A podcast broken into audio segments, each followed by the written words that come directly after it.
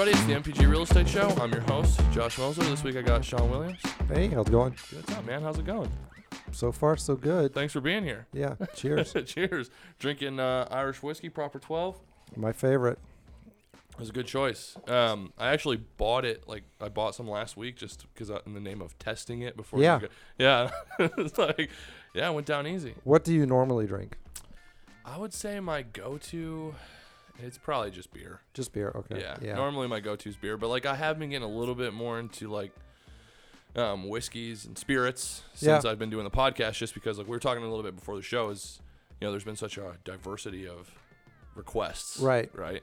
So it's kind of got which I did that on purpose to test me a little bit. Yeah. So, but um, I definitely would add proper 12 in my arsenal. The yeah, spirit's it's kinda nice. nice. Yeah. it's a good one. I am. I'm a big fan. I when I'm out and about, I'm normally like a Coors Light, which is basically water.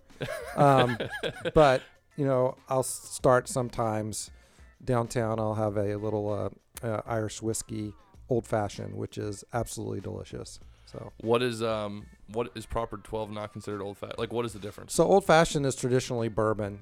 So it's bourbon muddled with uh, orange, a little bit of orange, a cherry with some some bitters.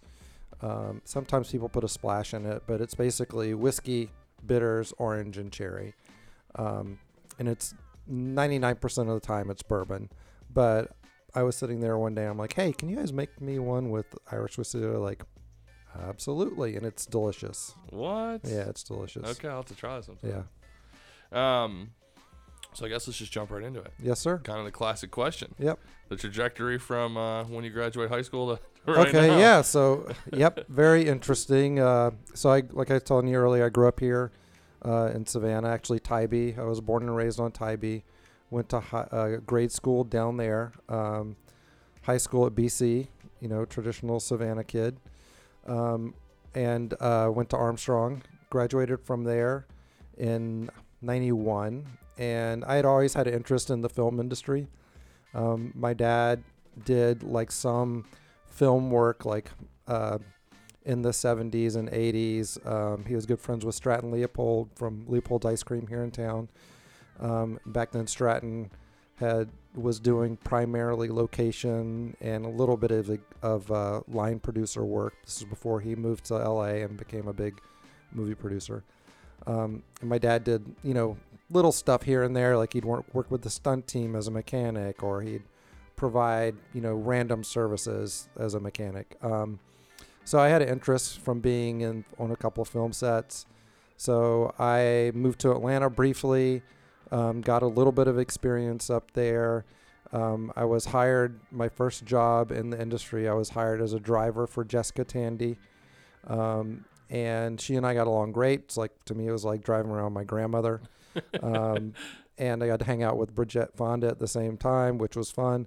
Um, she and her husband were doing another movie in Georgia, like just a few months later, and he asked me to be his assistant. So I was Hume Cronyn's assistant. And then uh, from there, I was a production assistant on a movie that they shot here in Savannah called Now and Then. Uh, I was a production assistant on Forrest Gump uh, that shot here and in Beaufort. And uh, the director from Now and Then uh, at the end of production said, "Hey, I am uh, I'm in need of an assistant in LA. My assistant's moving back to Scotland. Do you want to come out and work six months?" So I was like, "Sure." So I went up there for six months. Ended up staying 25 years, um, uh, which was great. I had a lot of fun. Uh, uh, my film industry career lasted from like 91 to probably about 2000 2001 when i was i had just gotten burned out i had you know kind of worked my way up uh, once i got to la i'd worked for um, james cameron's first ex-wife gale anne hurd who currently produces the walking dead What? uh, yeah Dang. and uh, that's where I first got kind of got my my feet wet on the real estate industry. Work was working for her. She was a her father was a developer, Palm Springs in the 1950s. She had in the 50s? yeah in the Oh 1950s my yeah gosh. So he made like yeah yeah. Yep, he was very successful, Mr. Hurd. And uh, Gale herself had quite a few real estate holdings there. that she some she had inherited from her father, and she also you know was very successful in the film industry and continues to be. So she had quite a few private residences and learning how she structured her universe and how she managed all her holdings was very interesting. Um, it kind of it was kind of a crash course in not only working on movies, getting movies made, but also dealing with high net worth individuals.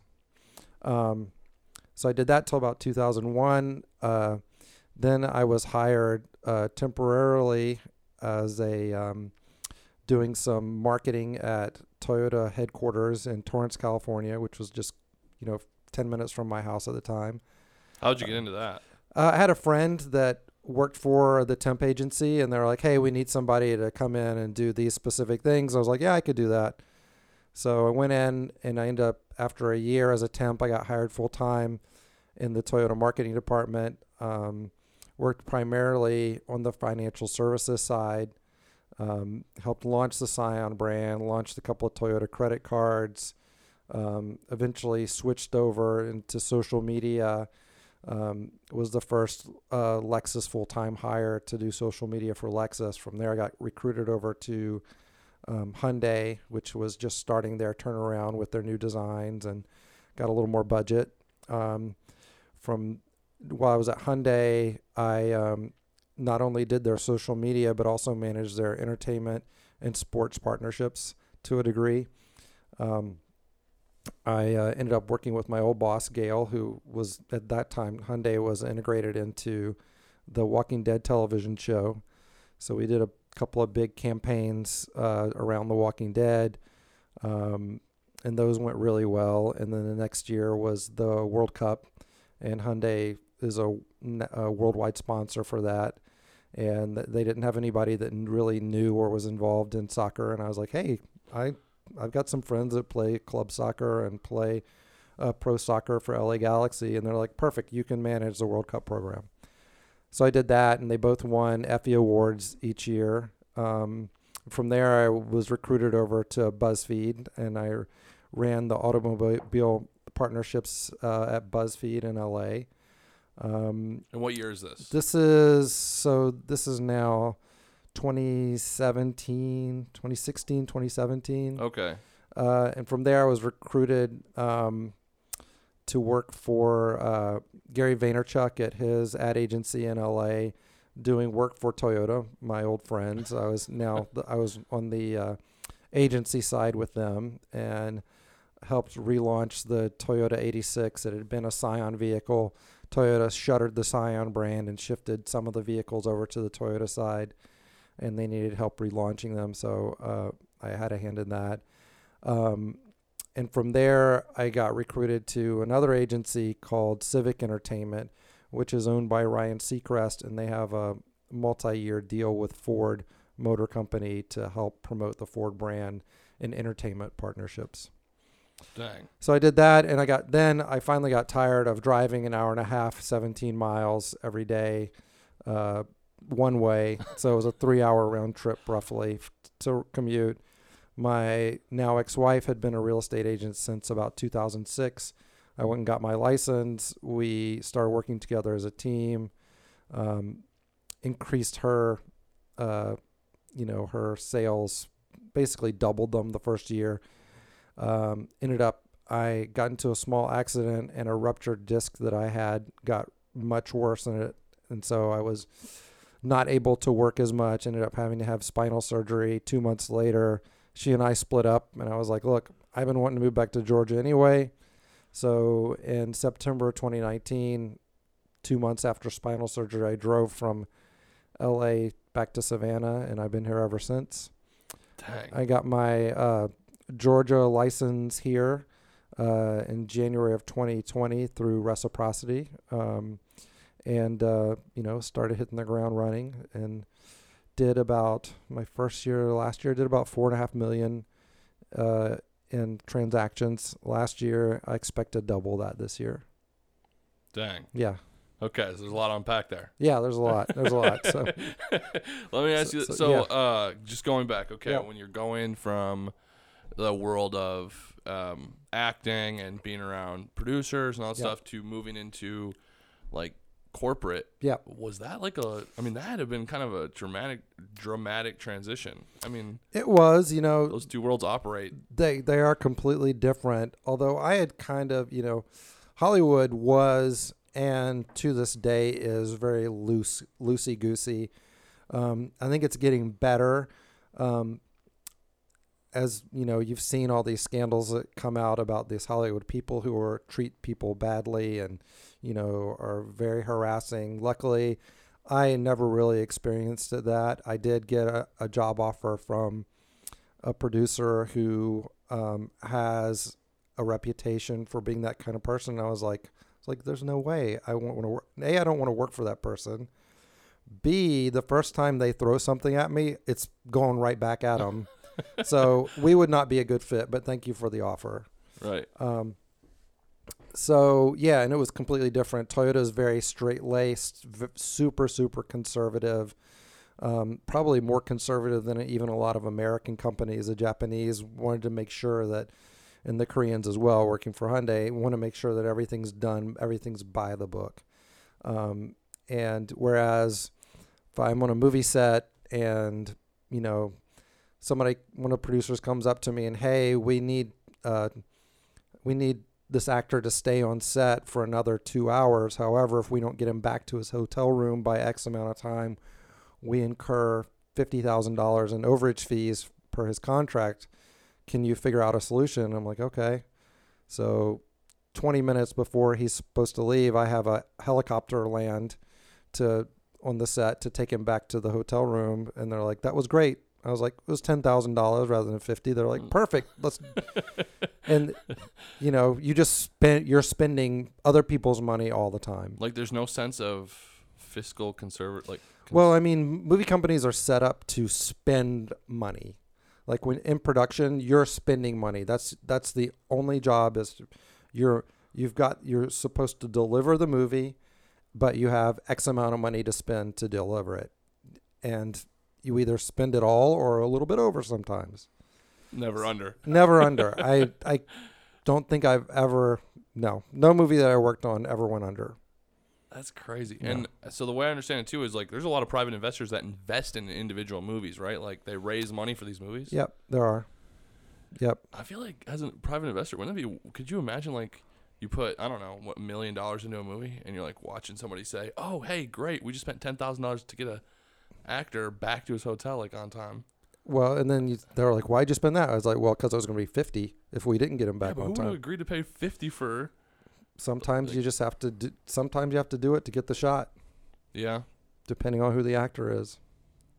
Yep. that's still Y- hard to wrap my head around. You know? I don't Yeah, know. yeah, I it- It's very interesting. Uh, like I said, it's very loosey goosey.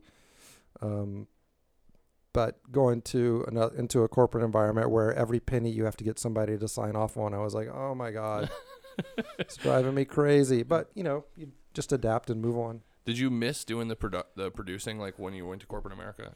Uh, I did in some instances, but it's it's especially when you're working on marketing, it's production, but on a different type of level. So you know, I'm you're working on a production of commercials, often of extra videos, of social media assets, of you're looking at an overall campaign and producing that. It's you know the skill set to me is pretty similar.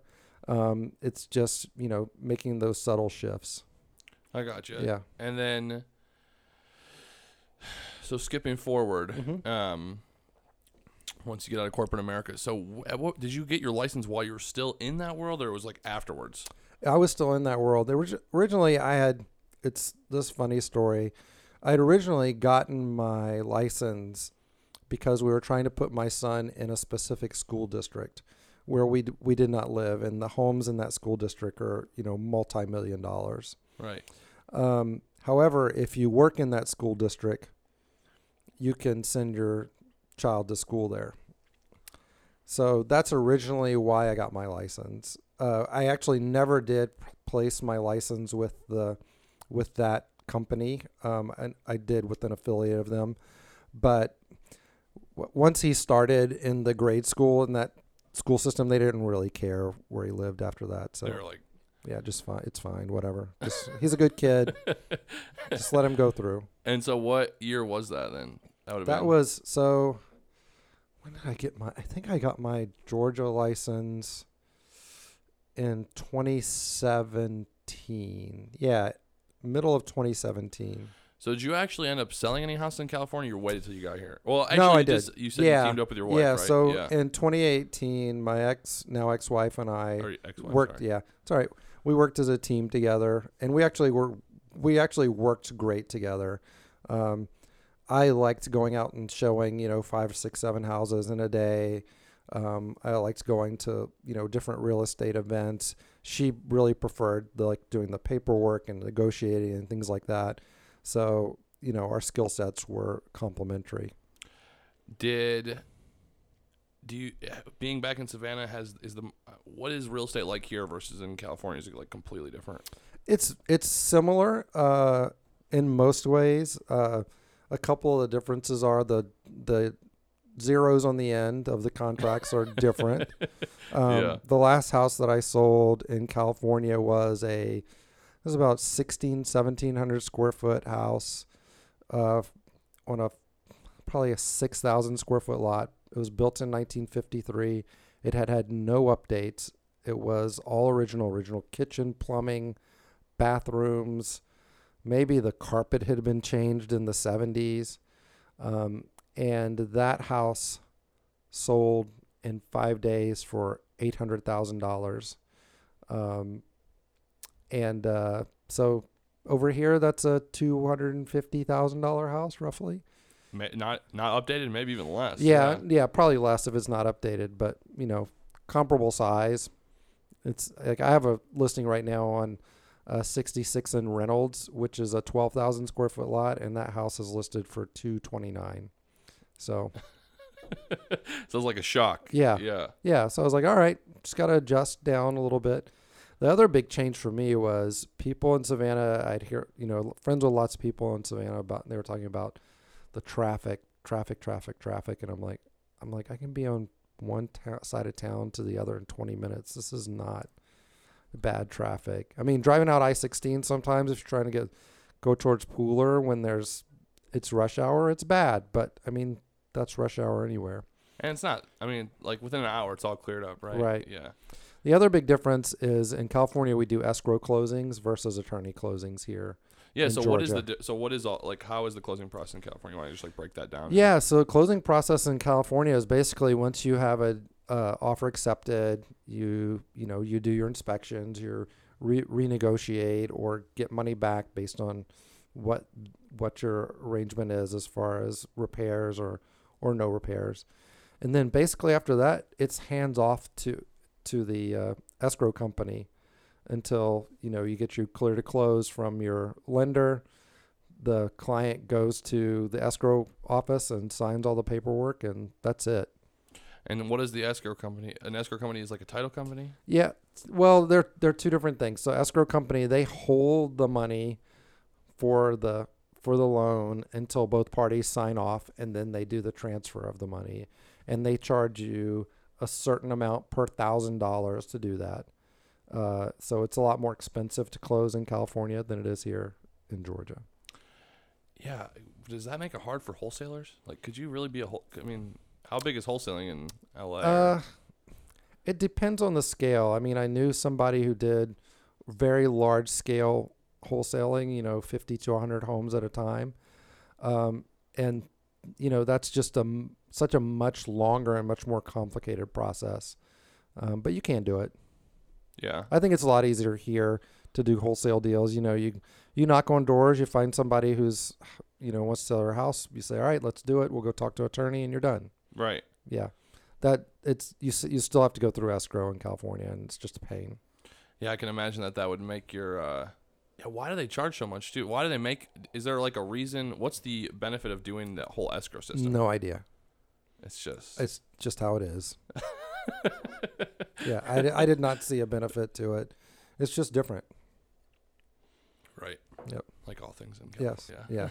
Yeah, different and more complicated for no reason. Right. Yeah. Is that ultimate? Is that like so when you moved back to Savannah, Yep. um, you immediately got into real estate. Yep. And were you?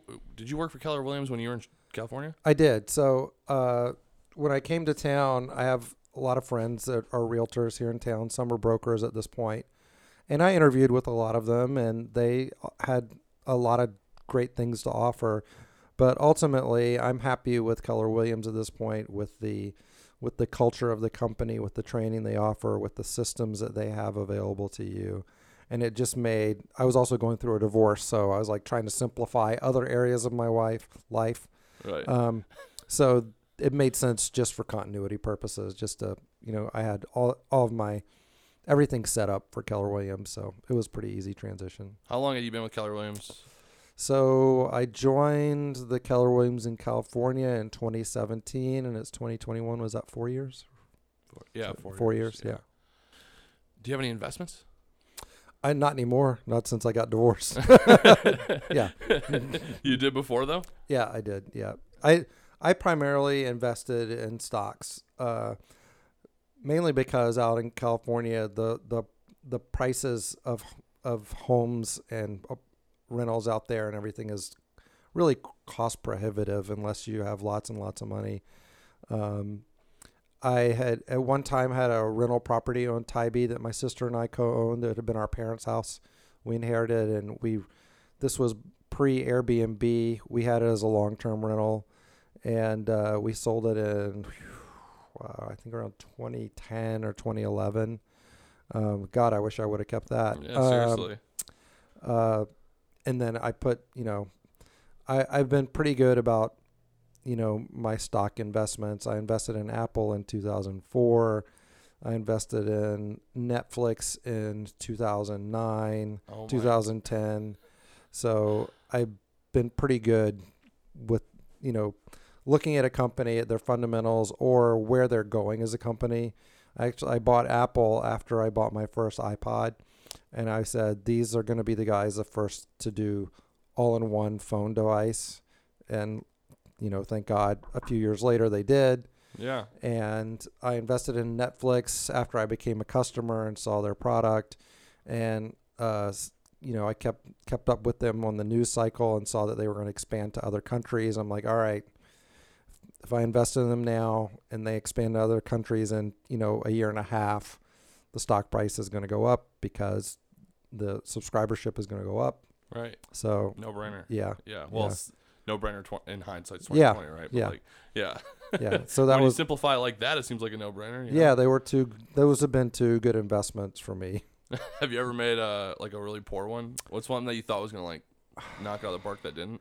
You know, I've been I I didn't do well on Google because I didn't hold it long enough, I feel like. Um I I took in when the crash started happening in 2007, I took my entire portfolio to cash and I let it sit there a little too long. I should have bought it right after bought back in right after the first crash, but I was a little gun shy and I didn't know what was happening. Um, like I did that Netflix investment was one of the first ones that I made, and then I kind of slowly got into things, but also things were a little bit volatile there. So during that time, so you know, uh, I wish I would have held on to everything a little bit longer. Right. To be honest, you yeah. know, I heard a good thing. Uh, actually, Aaron Miller here was on the show. He Mhm. said that when he was a young man, that somebody told him when you buy real estate, never sell. Yeah. And he never has, and now, yeah. I mean, all that stuff. I mean, like if you had kept that at Tybee, I mean, Oh, yeah. coulda, but Oh yeah, the best time to buy real estate is today and 20 years ago, right? that's right. Yep. Um, let me ask you this: When you guys were in California, you and your wife, was it just or ex-wife? I'm Yep. sorry. That's right. Was it just a two-person team, or did you guys have? It was a two person team, and then you know we had a lender that we worked with very closely, and uh, a specific title and escrow company that we worked with really closely on almost all our deals. So it was us and an extended team of you know support. So when you came, so coming here, do you expect to just keep it small forever, or like do you have plans to expand, or I, what's your I'd vision? like to you know to build my own team. I've had offers from you know three or four different bigger teams in town to join them, and I'm maybe considering that. at this point until I, you know, get my legs under me a little bit more. Um, the Savannah market, it's different. Uh, you know, and especially me after coming back for after being away for 25 years, I know a lot of people, but getting getting to earn their trust and getting their business is another different another thing, you know. And of course, everybody knows 10 realtors, so Right. Yep. What advantage do you have coming to this market from California? Uh, I think my probably my biggest advantage is that I look at things a little more holistically. I'm not looking just to make a deal and make money and sell somebody a piece of property. I want to make sure that it fits into their long-term goals. And some people I've said, you know what, it's not time for you to buy, or you know, I know you want this bigger, more expensive piece of property. However, I think at this point, this one that is, you know, a little bit uh, more within your means, let's go with that, and you can move up to something like that in you know five years. Um, so I'm I'm not trying to push somebody into a transaction just so I can get a paycheck. I want to make sure that it's something that's going to be good for them long term. Right. Yeah. What does that come from? Do you think? I think it comes from seeing my dad. Uh, my dad was a blue collar guy, very intelligent. He was a, you know, mechanically inclined.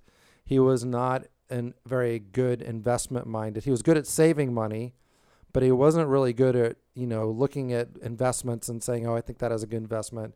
There were a couple times where he gave a large amount of cash, at least to him, to somebody to manage, and five years later that was gone.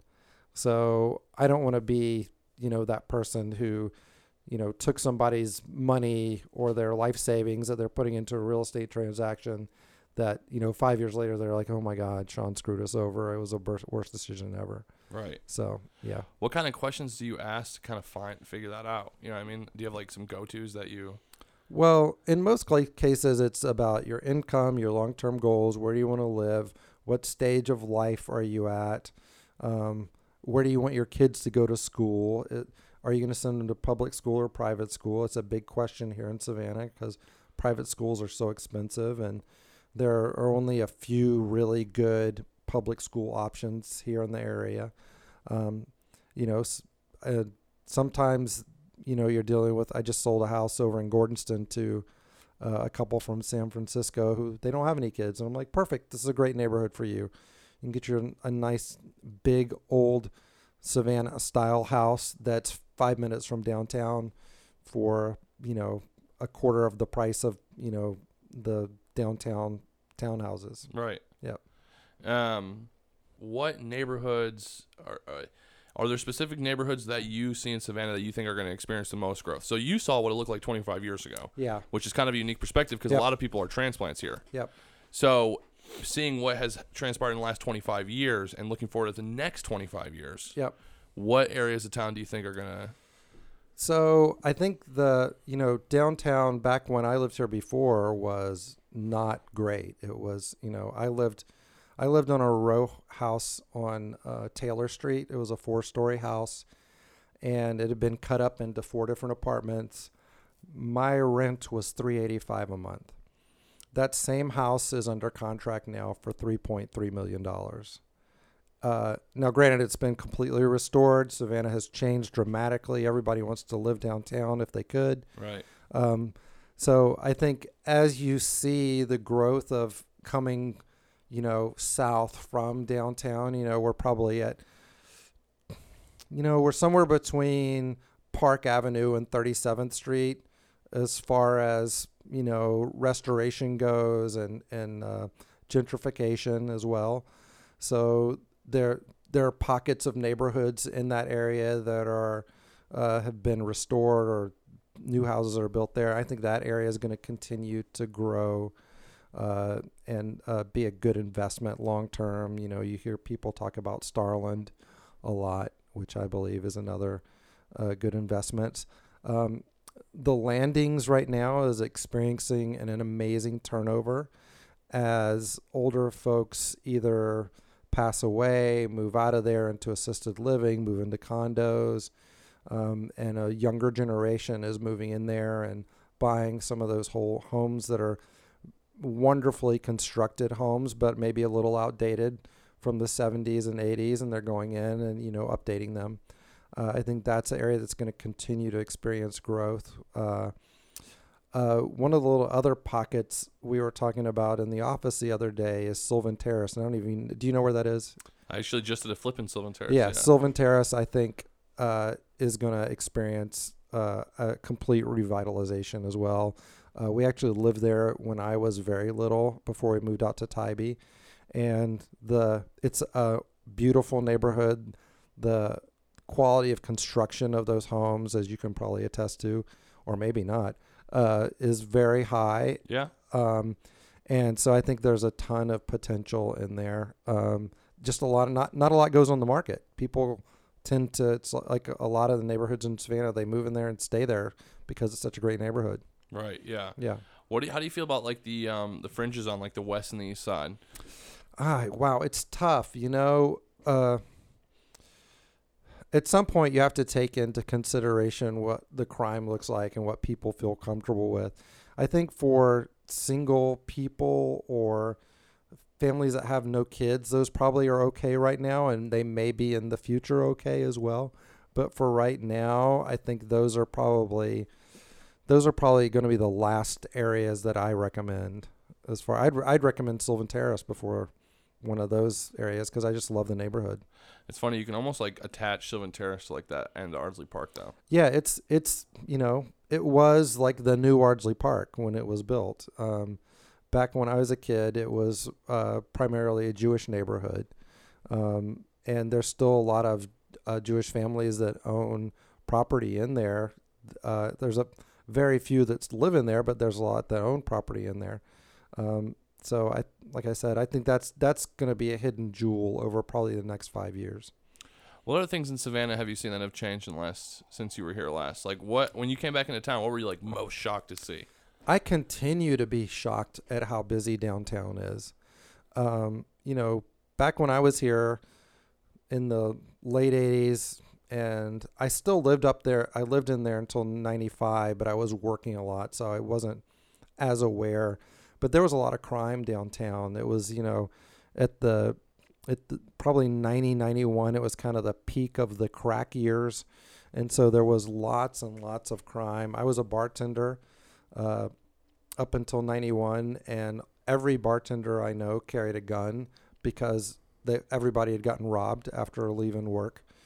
You know you you leave you leave your bar with you know a couple hundred bucks of cash in your pocket and there's somebody waiting out in the alley for you with a gun. So we all started carrying guns back then. It's pretty amazing. Uh, so i continue to be surprised and delighted about how many people are downtown. I think it's wonderful for Savannah. Um, a couple other things are, you know, SCAD has expanded, you know, exponentially, and I think, you know, I think there's plus and minuses. You know, there are SCAD haters, there are SCAD lovers. I think there would Savannah would not be the city that it is today without SCAD. Um, they've brought such a diversity of students and knowledge into town, as well as all the restorations on the properties that they have acquired, I think has been wonderful for the city. Um, so that was a big change, and I was happy to see that as well. And and and surprised, I didn't realize that they had acquired so many buildings until I started driving around. I'm like, oh, SCAD, SCAD, SCAD, SCAD. I'm like, wow. Yeah, you start clicking around Sages, you're like, whoa. Yeah. Yeah. Yeah. Um, also, Tybee has completely changed. I was uh, going to ask about that actually. Yeah. Yeah. So when I was a kid, Tybee was the least expensive place in Chatham County to live. It was ridiculously cheap, and we were called Tybee trash because what? people thought, "Oh, you can't afford to live anywhere else, so you live out in Tybee." Now, you know, I don't know if I could afford to. I mean, I guess I could afford to buy a house on Tybee, but it's super expensive. You know, for a for a decent place on Tybee is you know half a million, six hundred thousand dollars if you can find one. Um, there's not a lot of long-term rentals on Tybee. Everybody is doing short-term rentals because they make so much money. Uh, it's gotten built up by uh, lots of new construction, lots of condominiums, townhouses, things like that. So it's not the Tybee that I grew up on. It's still got that flavor a little bit, but it's completely different than from when I left. When you were a kid, was there a lot of tourism in Savannah at all? There, there was tourism, but not anything like it is today. It's, Like, do they upkeep the squares like they do now? or- no, Okay, I was. no. It was not uncommon. I lived on Monterey Square, like I said, all through college, on and off. I lived in the same apartment probably three different times with different roommates. Um, Monterey Square, which is where Mercer House is. Um, and it was not uncommon to see prostitutes in the square. Uh, you'd see people, gay men, cruising the square at night, you know, things like that. It was very, very seedy still downtown. Uh, It's hard to believe all the crime in those, like, because they're so uh, well upkept now. you know yeah, I mean? Like, yeah, and I think they were they were kept up. I just don't think the attention or the budget was there to to really you know make them as safe as they are today. Right. What about like uh traffic on Tybee? So I get that, like the people that live there were, working, but like, Yeah. was there still just as many people that went to the beaches? And No, there's a lot more people that go to the beach now for sure. Um, back when I was a kid, North Beach was just locals. I mean, you might go there and see a hundred people that were all locals, and sometimes you'd, you know, during some of the, you know, like earlier months in the year, like March, you might not see anybody.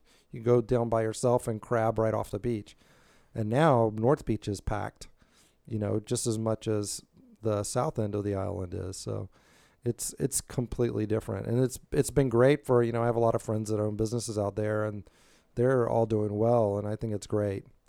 it's really weird. Why do you think that that changed?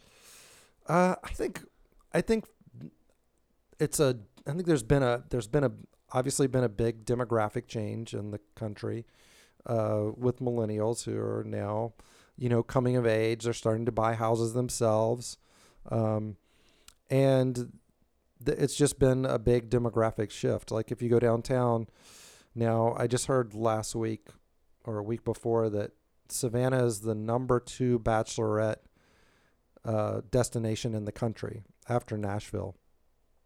Um, so you'll see all these young people who are out and walking around and experiencing the city and spending money, and I, that's they go to the beach and they like to do fun things. Mm. Which you know, hey, I'm all for all those things. Yeah, I'm, I just wonder why that shift. Like, I wonder, like, why why didn't bachelorettes come in the late '80s? Do you know what I mean? Like, I wonder why the Well, I think Savannah has become more.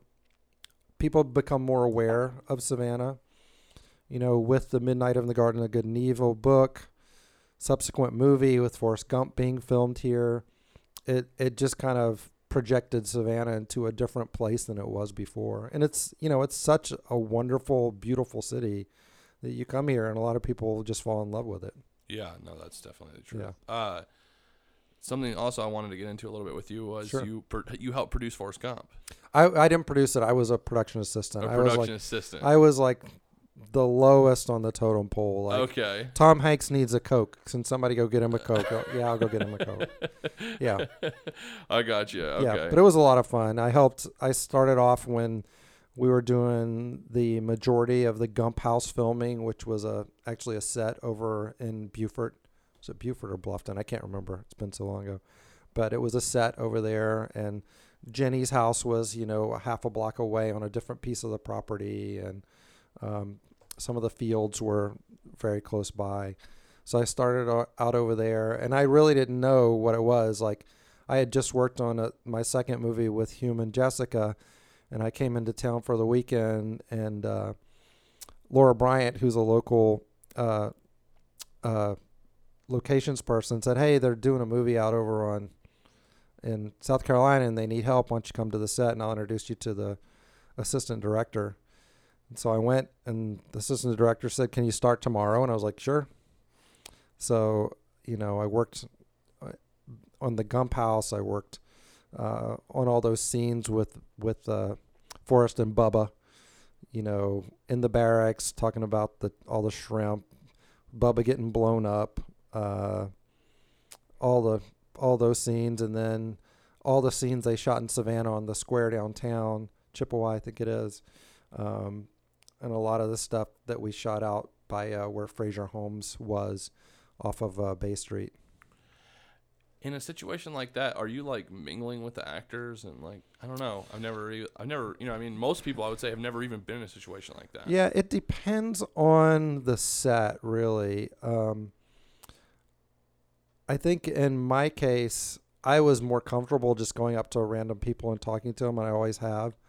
Um, I had worked the movie that I worked on right before Forrest Gump.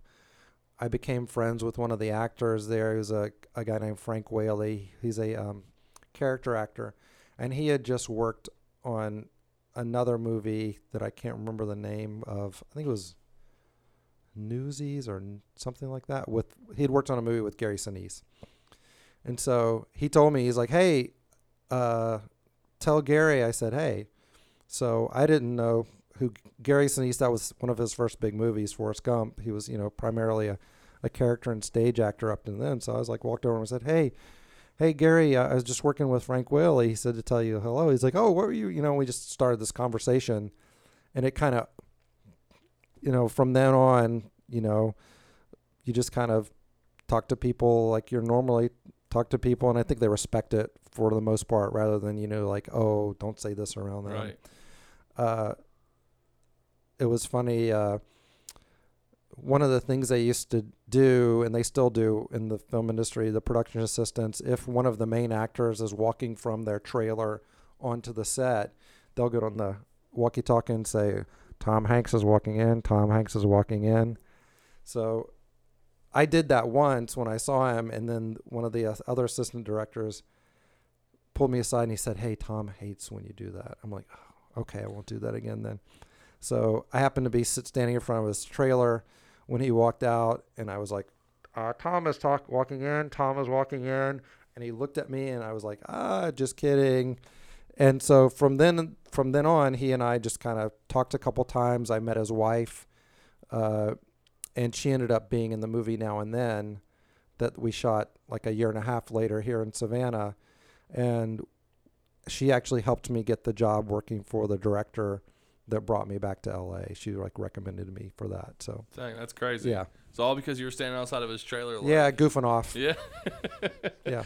It's kind of funny because not only have you seen, like, so Savannah's really only known for two things, which is like real estate and art, you know, SCAD, Yeah. right? And it's like kind of offshoot of that, I would say, is like film production, Yeah, almost like a third, really. But, um, and so you've really got to see the transformation of two major industries here. yeah, Because Yeah. I mean, when you, I mean, even though you did those few mu- movies here, I imagine film production in Savannah and Georgia in general was nothing then compared to what it is now. No, there was like one movie every two to three years, maybe if we were lucky.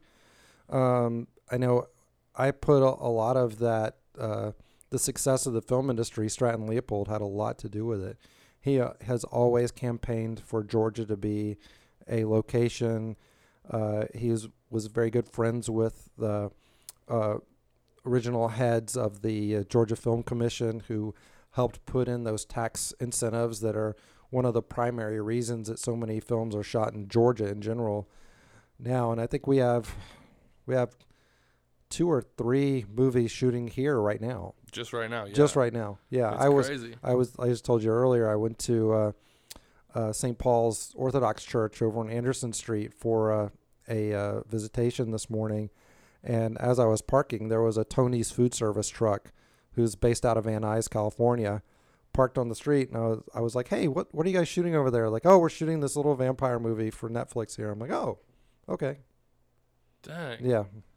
Have you ever thought about getting back into film or like? So interestingly enough, when I moved back in town, I got my headshots done by a local photographer here uh, named Anthony Paderewski, who's also a location person and actor himself. And he's like, "So what are we what are we doing these headshots for?" And I'm like, "Oh, just for real estate." And he's like, "Dude, I'm sending these to my agent because you've got to look." And I was like, "Look, you don't know, but I worked in the film industry all these years." And he was like, "Just try it." So I've been doing, you know, auditions. I haven't gotten any roles yet, because I I probably can't act to be honest. But he was like, "You you look you look good on film, so let's see what we can do." You know, it's funny. I uh, I had been offered to audition for a role yesterday, and it was a bigger role with a a recurring role for a known network, and I was like, "Oh, I don't think I'm going to get that because I'm in competition with all these actors from Atlanta." And so I declined it, and my agent texted me. He was like, "Dude, just go ahead and do it."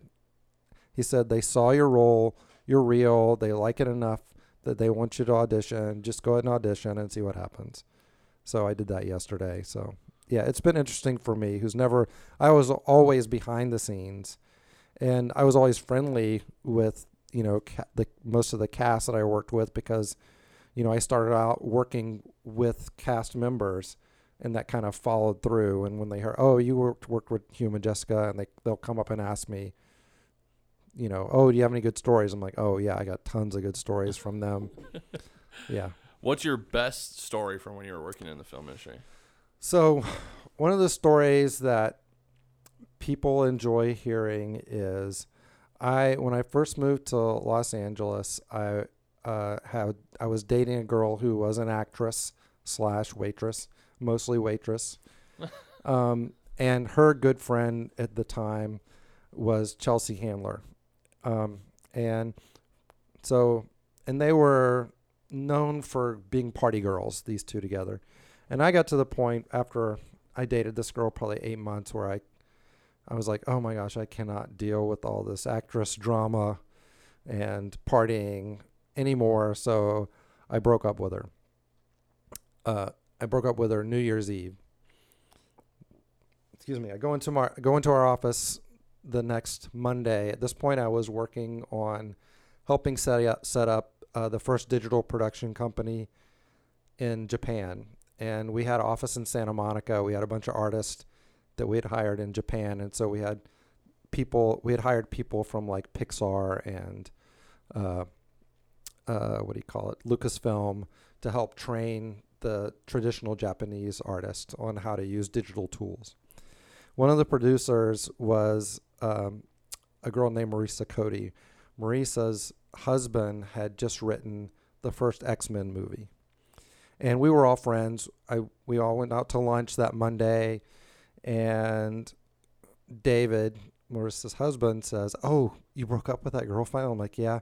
He's like, "I want to introduce you to this girl. I think let's do a double date." And I was like, okay, well, tell me about her. And she, he's like, oh, she's really tall, blonde hair, blue eyes. She's South African. Uh, she's gorgeous. She's been a model. I'm like, wait, whoa, whoa, whoa, whoa, wait. Is she? What does she do now? She's an actress. And I'm like, dude, I just broke up with an actress, and her basically her best friend actress who was around all the time. I do not want to go out with another actress ever again. And that was when I turned down a date with Charlize Theron. Dang. Yeah.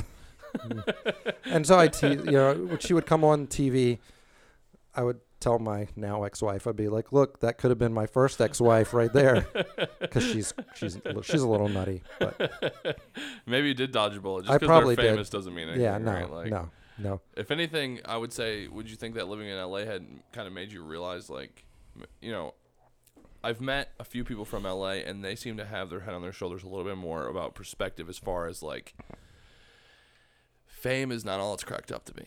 Yeah, I think fame. I learned fame and money have not are not all they're cracked up to be. I you know, I while I was there, I knew and worked for people who were beautiful and or had money, and uh, that has nothing to do with your happiness and contentness in life. In fact, in many times I found it to be have an inverse effect on how happy you are with yourself, how happy you are with your surroundings. You know, a lot of the you know, the wealthy people that I know would constantly be acquiring like a new this or it's a new car or $40,000 in clothes or a new 20,000 square foot mansion and they're still miserable. Uh, and, you know, I was like, you know what, if I can be happy and content with less, I'm going to try and do it that way. So today I live myself life pretty simply. Um, you know, I live in a very small place.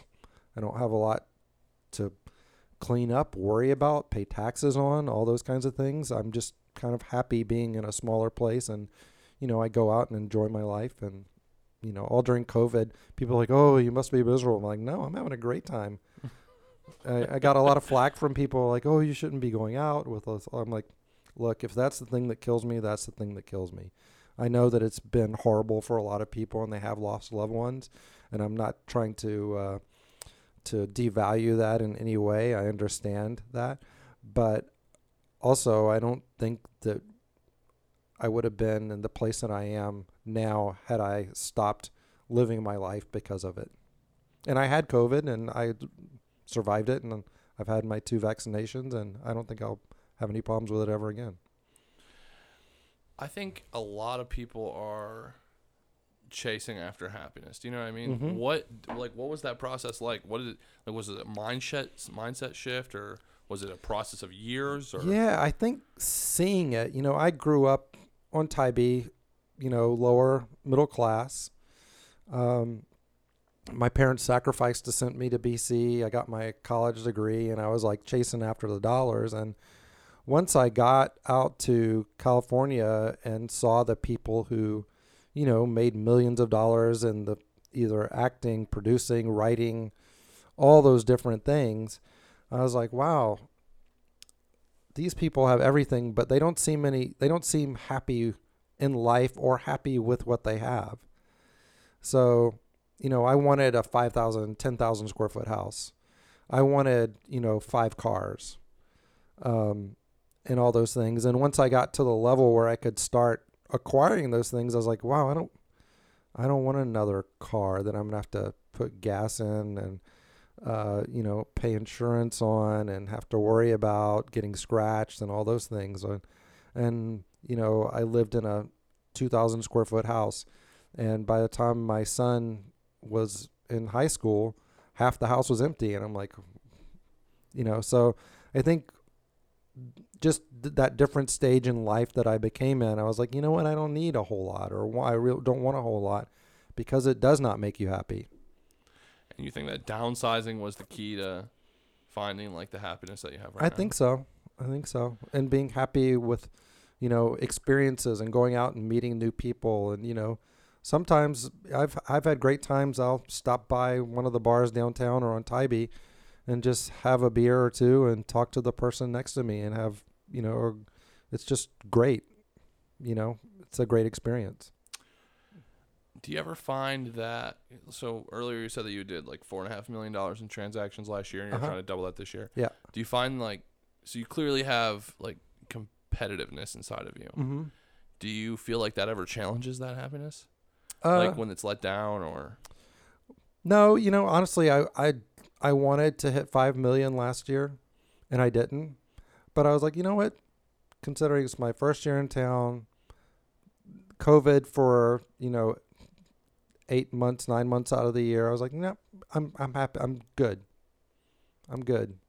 You know, and that was that. Just that made was that. decision, and yeah, yeah. it seems hard to believe, but it might just be because we're not hard to believe, but hard for to imagine doing myself. But I wonder if it's because of like uh, difference at in life stage. I guess Maybe. you know in your Yeah. twenties, I guess you're way more hungry, or I don't know. Yeah, know? yeah. I was definitely much more competitive and driven at, you know, 27, 28 when I was, you know, working for top producers and, you know, trying to like help bring in money to the company that I worked for. I worked for a visual effects company. I was like constantly trying to bring in new business. And now I'm just like, you know what? Okay, we're fine. Do you think that if you hadn't done that though, like if you hadn't been that way in your late twenties, would you have gone ahead to the point where you can be that way now?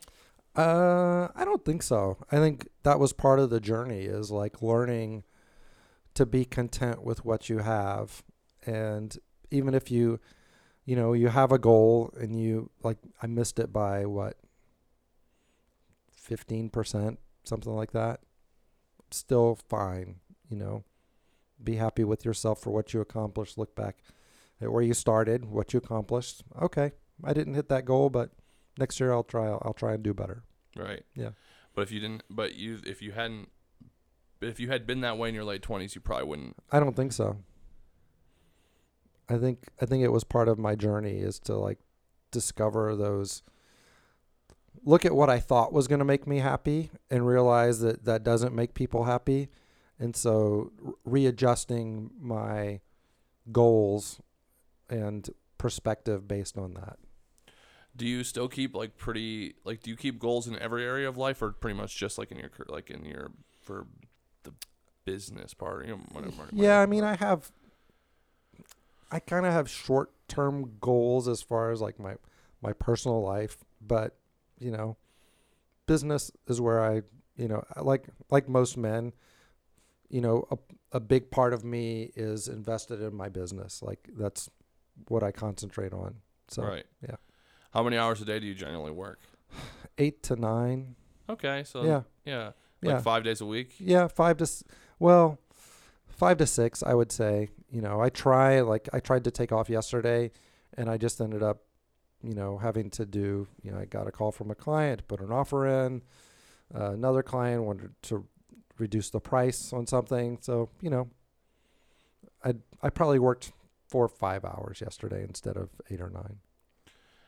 What do you think has helped you? So, obviously, you have like a little bit of a competitive advantage going all that time in social media, Yeah. doing all that time in social media. Yeah. How has that translated to sales now? Like, has that been like a huge part of it, or just a little part of it, or I think it's probably 25% of it, you know, because it helps with awareness. yeah, You know, I I don't think there's anybody that follows me on Facebook or Instagram or any of those social media platforms that doesn't know that I do real estate. There's a lot of realtors who I don't think put out enough real estate centered content.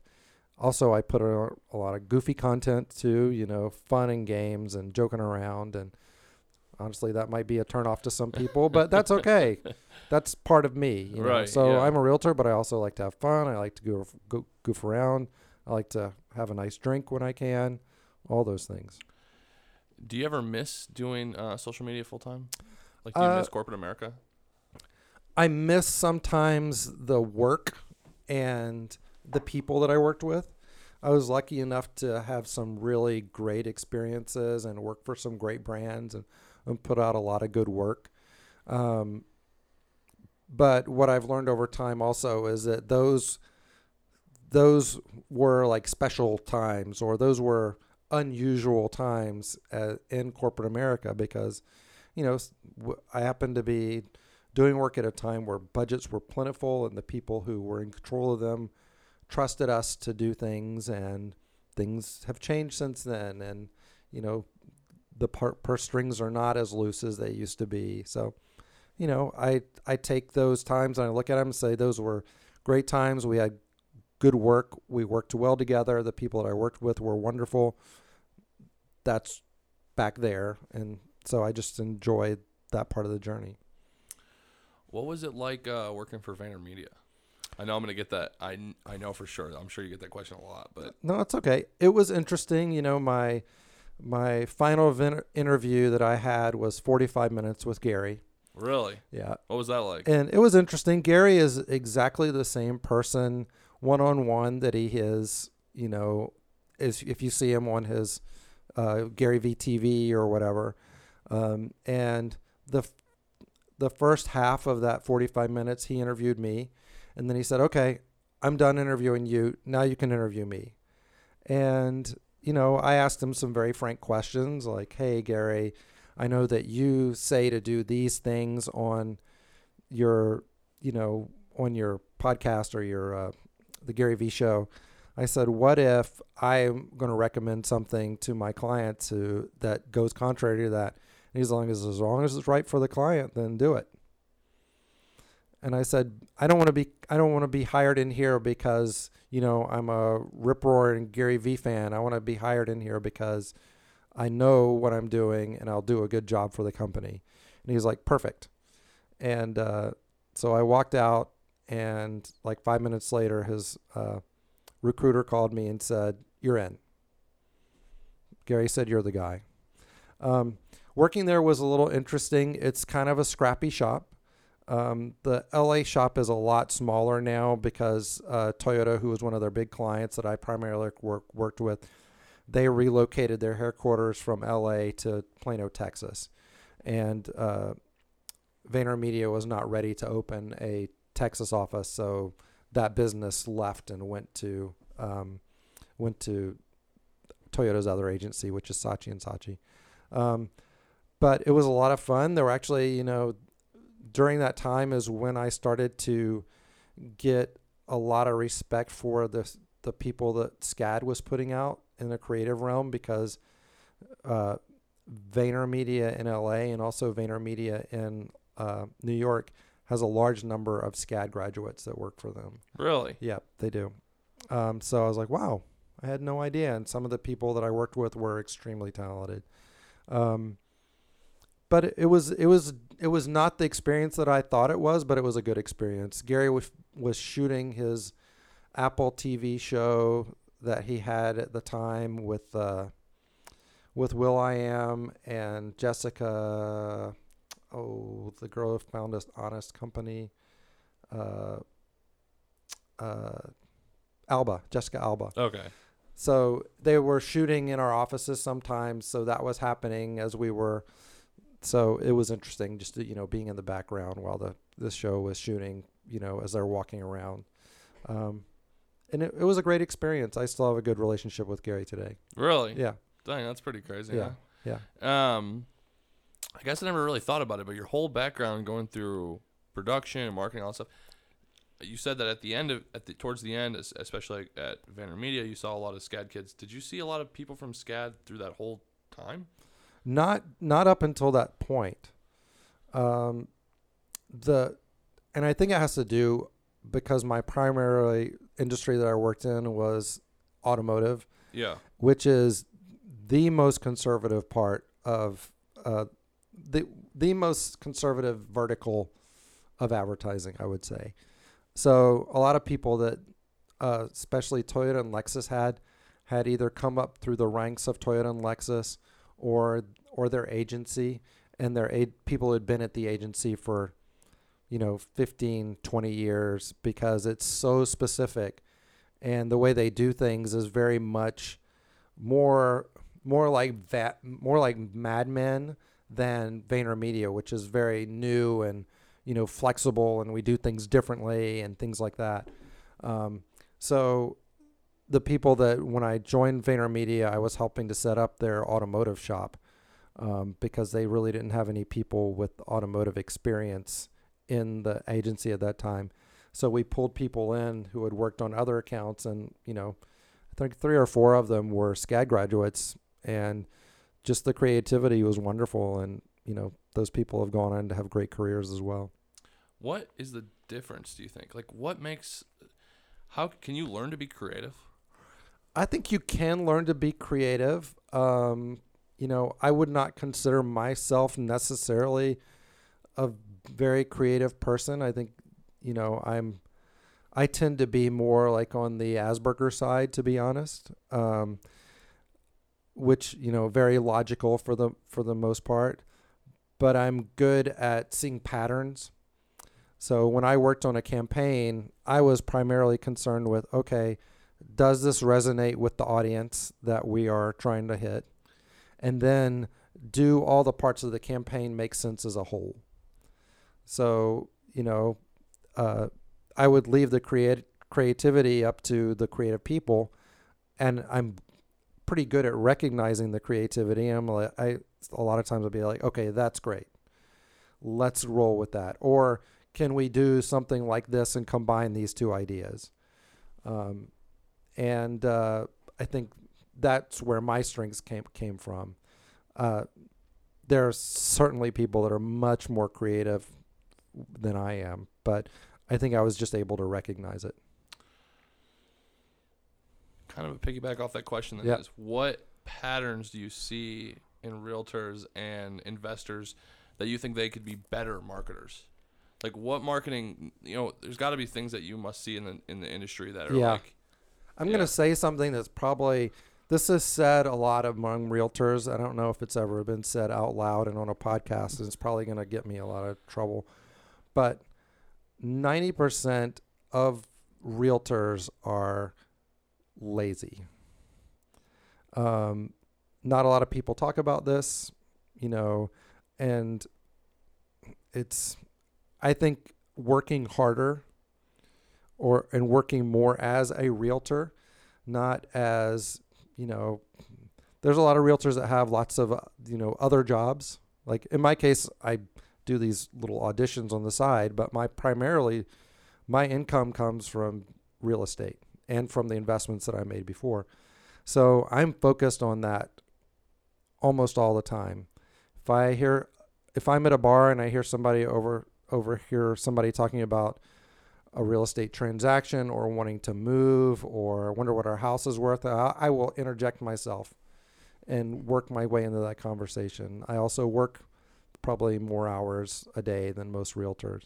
So I think working harder and longer and also makes you aware of opportunities when they come up. Um, and I think that goes for the same as people who are real estate investors or flippers or whatever. The more you're out there and doing the work, the more the opportunity is going to come to you. Yeah, that's great advice. I definitely agree with you. I and I think that I don't think it's just realtors either. I would say like most people. I don't know. If, Yeah, don't most people like, in life, yeah. lazy is necessarily the right word, but maybe just like busy but not productive. Yeah, Yeah, or you know what well, I mean? they're I think everybody feels like a lot of people are just comfortable too Yeah. with where they are, and I mean where I I'm comfortable in who I am, but I always want to be better, right. a better person, me but better. I don't know if that's something you can teach. Yeah, I think it's something that's inside you. Yeah, I think so too. Yeah. Yeah. Have you found that to be genetic? Like, did you have like uh, any um, relatives that were entrepreneurial or anything? Yeah, my grandfather on my mom's side, um, he grew up in Richmond Hill. His first job, he was an errand boy for Henry Ford. Um, he moved to Savannah in 1935 and went to Armstrong College at that time for a year. He met Herb Traub, and they became good friends, and they opened the Pirates House together. And he and Herb went on to own four restaurants in town at one time. So it was the Pirates House, Our House, which is uh, on the corner of Victory and Skidaway, where the Starbucks is now. Yeah. That that mid-century modern building. Um, I thought that used to be a church, to be honest. no, it was a it was a restaurant. It was so there was an original Our House there that was like a more traditional looking Savannah building that burned down, and when uh, my grandfather rebuilt it, he wanted it something a little more modern, which turned out to be uh, not good for business because people were like, "Oh, we like the old Our House better." But anyway, and then they owned another uh, a drive-in called the Triple X that was right across from uh, the Banana Stadium and another one out on Highway 17 called Harvest House. Um, so he was very entrepreneurial. He ran restaurants until he was in his, I think it was 75 when he retired from the, sold his last restaurant. And then he actually started selling real estate because he got bored in retirement uh, down in Richmond Hill and sold Piercefield Forest, which was one of the first uh, little subdivisions out there in the it was had to be early mid 80s time So real estate's like reoccurring in your family. it's a reoccurring theme yeah. Yeah. Um, let me ask you this: If you go back and give advice to like, I guess your 27 year old self, whenever you first started, yeah. what advice would you give yourself? it's funny because i'm doing that with my son right now. My son's 20 he finished a year of college was not motivated wasn't sure what he should do and he was kicking around this idea of getting his real estate license or or getting a mortgage license and i said do either one. Get into this industry now because it's one of those industries that excuse me i've never seen have as much opportunity in so many different areas.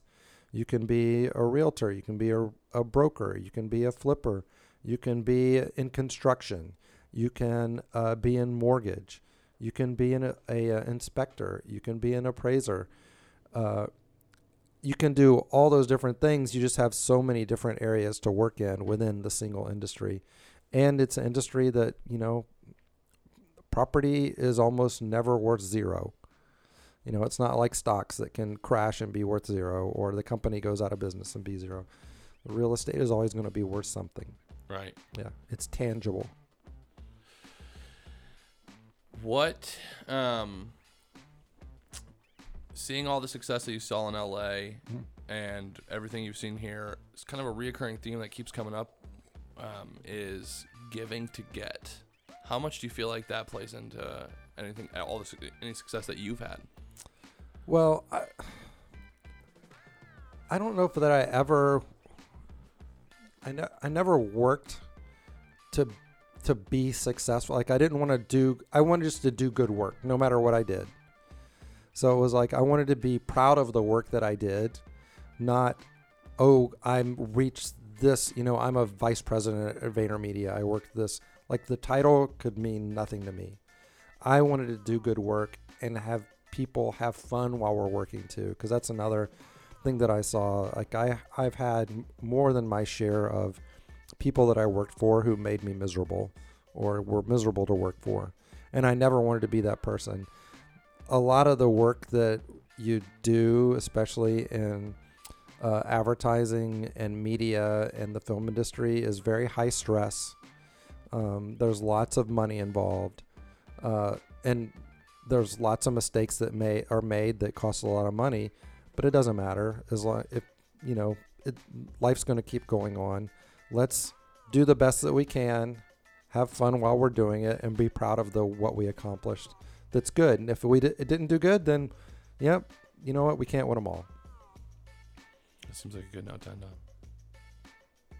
Thanks for coming on. Yeah, no problem. Let's do it again. All right, man. Let's do. Oh, uh, where can people find you? Oh, sure. Uh, SeanWilliamsTeam.com. Uh, anybody can call me too or text me 912 508 5477. Cheers, man. Thanks Cheers. for coming on. Take it easy.